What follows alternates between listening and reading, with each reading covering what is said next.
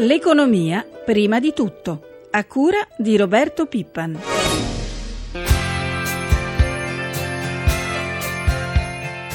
We can't make our social model sustainable. Noi non possiamo realizzare un modello sociale sostenibile con una crescita economica all'uno, all'uno virgola cinque o anche al due per cento. Abbiamo bisogno di una crescita maggiore. Ecco perché le riforme dei mercati, dei prodotti e del lavoro e altre ancora sono così importanti.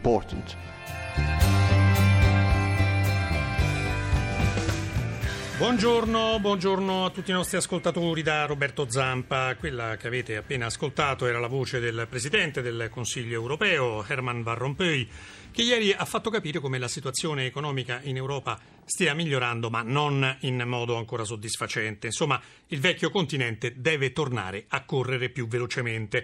Ne parliamo tra poco col nostro corrispondente a Bruxelles. Intanto dalle nostre imprese arrivano finalmente buone notizie. A novembre duemilatredici gli ordini dell'industria italiana sono saliti del due virgola tre per cento su base mensile e del tre per cento rispetto all'anno precedente. Torna a crescere anche il fatturato dopo ben ventidue mesi di cali consecutivi. L'indice corretto per gli effetti di calendario sale dello zero virgola quattro per cento su base annua, mentre su base mensile l'aumento è dello zero virgola nove per cento al netto della stagionalità. Un commento su questi dati lo chiediamo subito al nostro primo ospite, l'economista Luigi Prosperetti. Buongiorno. Buongiorno. Allora, professore, che ne pensa di questi dati di novembre su fatturato e ordinativi? Dopo tanti mesi ci sono finalmente solo segni più. Sì, eh, è un fatto positivo, eh, io la vedo più come una rondine, bisogna aspettare di vederne altre prima di decidere che la primavera è arrivata. Eh, il fatturato ha finalmente cambiato di segno, gli ordinativi hanno cambiato di segno, rimane ancora eh, il traino la nostra industria da parte della domanda estera e eh, la domanda interna stagna in maniera importante per il fatturato. Quindi è un fatto nuovo, un fatto positivo, dobbiamo aspettare ancora un mese eh, o forse due per essere sicuri che eh, si sia arrivati a un tanto sospirato eh, punto di svolta. Ecco, lei eh, parlava del fatturato, però la buona notizia in netta controtendenza direi rispetto al passato è che a trainare il rialzo degli ordini, spiegano proprio dall'Istat, è stata la domanda interna, con un aumento del quattro virgola uno per cento degli ordinativi interni e una flessione invece dello zero virgola quattro per cento peraltro di quelli esteri. Insomma, sembrerebbe che non funzionino solo le esportazioni, qualche cosa si sta finalmente cominciando a muovere anche da noi.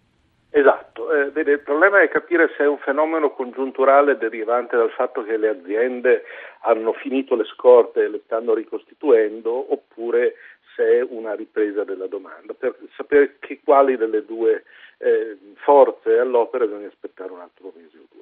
Chiaro. Ieri è stato pubblicato il rapporto Global Employment Trends duemilaquattordici dell'I L O, che è l'Organizzazione Mondiale del Lavoro, che ha messo un po' in guardia rispetto ai rischi di una ripresa senza occupazione. Nel duemilatredici, ricorda l'I L O, il numero di disoccupati nel mondo è salito di altri cinque milioni, ora ha superato quota duecento milioni, e naturalmente i più colpiti sono i giovani. Sì, eh, questo è un problema che però va visto in maniera molto diversificata da paese a paese. Là dove c'è crescita e eh, c'è crescita solida, ad esempio in Germania eh, l'occupazione è aumentata, eh, il trend è assolutamente quello opposto. Credo che il punto, soprattutto in una prospettiva italiana, su cui noi dovremmo concentrarci è però eh, non solo l'aumento della disoccupazione complessiva, ma il dramma della disoccupazione giovanile. Il nostro paese è incapace di eh, creare lavoro per i giovani ed è incapace perché c'è un eccesso di regole che, che eh, ossifica nel mercato del lavoro. Eh, credo che questa cosa bisogna intervenire, se no mese dopo mese vedremo che i nostri giovani avranno sempre meno lavoro. Questa è una tragedia. Ecco, tra l'altro la disoccupazione eh, in Italia, secondo l'I L O, è raddoppiata in sei anni, dal sei virgola uno per cento medio del duemilasette al dodici virgola due per cento nel duemilatredici. Purtroppo, secondo l'organizzazione, il tasso continuerà ancora a salire nei prossimi anni fino a sfiorare il tredici per cento sia nel duemilaquindici che nel duemilasedici. È la naturale conseguenza di un'economia che non cresce e che eh, spreca le energie che dovrebbe utilizzare per investire, per crescere, in cercare di strapparsi una coperta che è diventata troppo corta eh, da, da vari gruppi di interesse. Quindi non, non mi stupisce ed è un problema, forse il problema principale che hanno i nostri governi. Ecco, la cosa forse più interessante di questo studio dell'I L O è che l'Organizzazione del Lavoro sostiene che le politiche di austerità, eh, leggo proprio il virgolettato, praticato, praticate in alcuni paesi dell'Eurozona come l'Italia, Eh, per rimettere naturalmente in sesto i conti pubblici, non solo hanno depresso la domanda con conseguenze negative sull'occupazione, ma non sono nemmeno riuscite a ridurre il, il debito, che invece è ulteriormente cresciuto. Ecco, direi che, direi che è addirittura paradossale, non, tra l'altro non, non se ne esce. Sono politiche che, che si autosconfiggono, eh, perché naturalmente eh, frenando l'economia eh, frena anche il gettito, siccome le spese dello Stato, al di là delle chiacchiere, sono in larga parte delle spese fisse che non sono state decise molti anni fa, eh, questo ha effetti negativi eh, sul deficit. Ma in fondo tra le righe è quello che diceva De Rompuy nella, nella dichiarazione che abbiamo ascoltato all'inizio. Bisogna trovare un mix diverso e questo cambiamento deve venire in primo luogo dalla Germania, che è il leader di questa politica che è fatta soltanto di eh, risanamento mediante una forte recessione. Speriamo allora che le cose cambino davvero presto. Ringraziamo il professor Prosperetti per essere stato con noi. Una buona giornata. Buona giornata. Proseguiamo con i temi del lavoro, ma questa volta sentiamo il parere dei sindacati. Giuseppe Farina, segretario generale della F I M C I S L, ovvero i lavoratori metalmeccanici della C I S L. Buongiorno.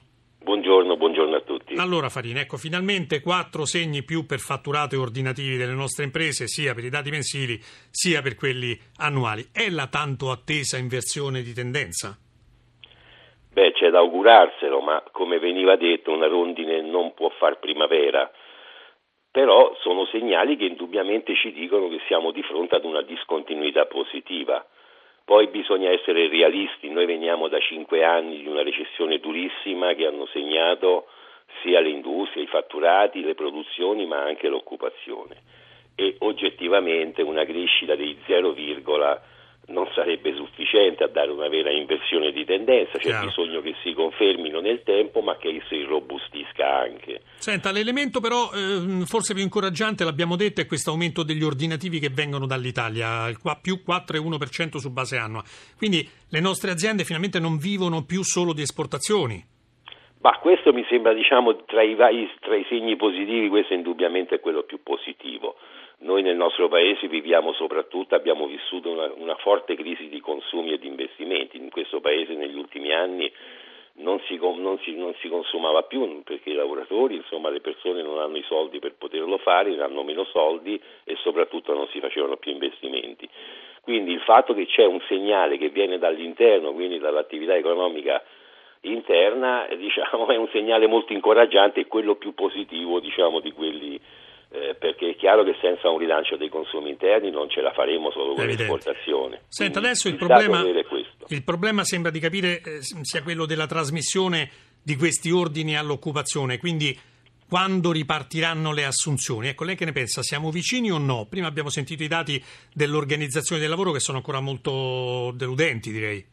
Beh, direi che no, su questo purtroppo, ecco, diciamo, il dato, il dato negativo rimane e resterà, resterà ancora per il duemilaquattordici quello del, dell'occupazione, perché appunto percentuali di, così, di crescita così, diciamo, bassi non saranno in grado di produrre una svolta sull'occupazione, anzi io temo il duemilaquattordici, perché nel duemilaquattordici arriveranno a conclusione Eh, diciamo una serie di processi aziendali che abbiamo gestito con gli ammortizzatori, però una parte di questi proprio nel duemilaquattordici rischiano di concludersi, e quindi paradossalmente, pure con un segno positivo dal punto di vista degli indicatori economici, rischiamo di avere invece sull'occupazione eh, un saldo ancora molto negativo. Ecco, rapidamente, perché siamo in conclusione, ma secondo lei il governo può realmente fare qualcosa per favorire l'occupazione? Le vostre proposte?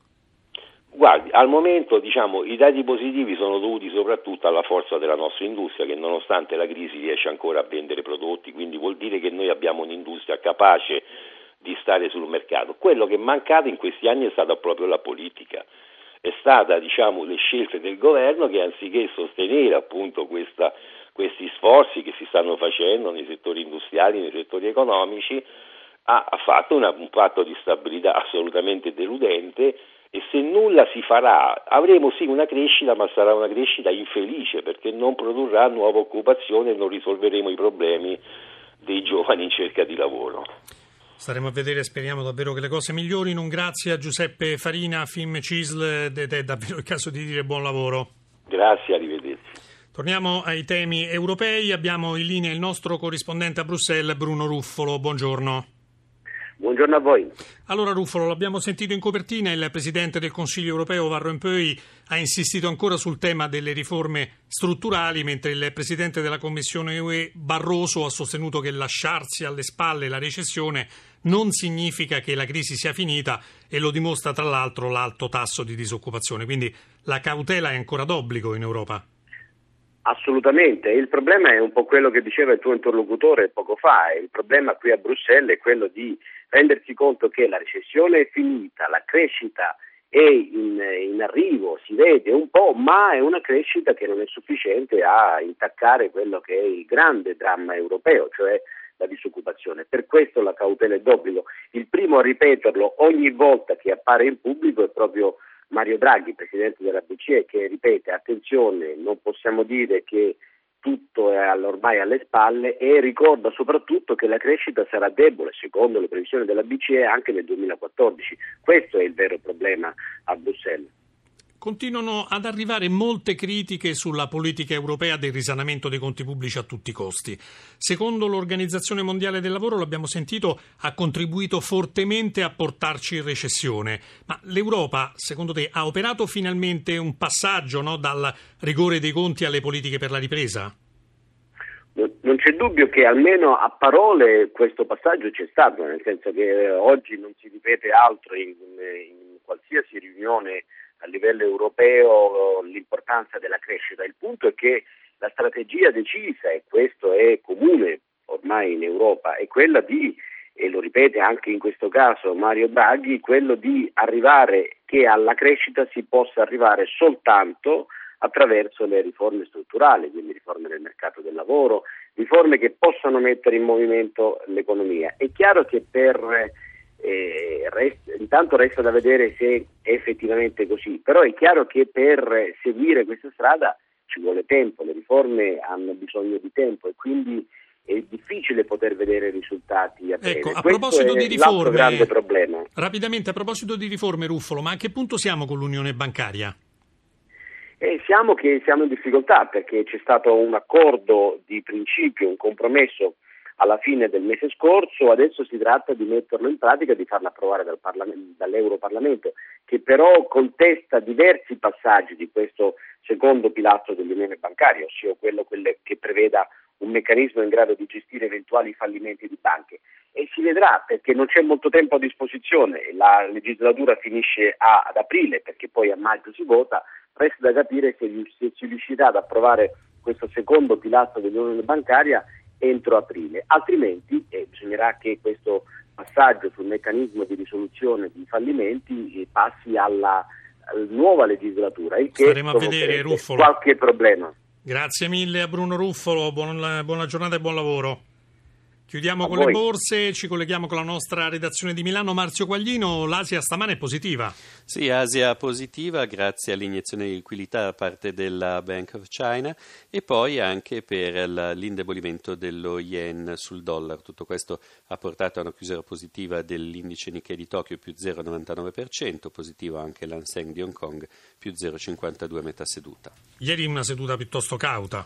Sì, direi poco da dire con eh, praticamente gli indici in Europa che sono andati da un segno positivo di Londra più zero virgola undici per cento a un negativo di Francoforte meno zero virgola ventotto per cento. Per quello che riguarda Milano un progresso appena dello zero virgola zero due per cento. Le prospettive per l'apertura in Europa? Eh, dovrebbero essere positive con una discreta crescita per le borse europee. Chiudiamo con euro e spread.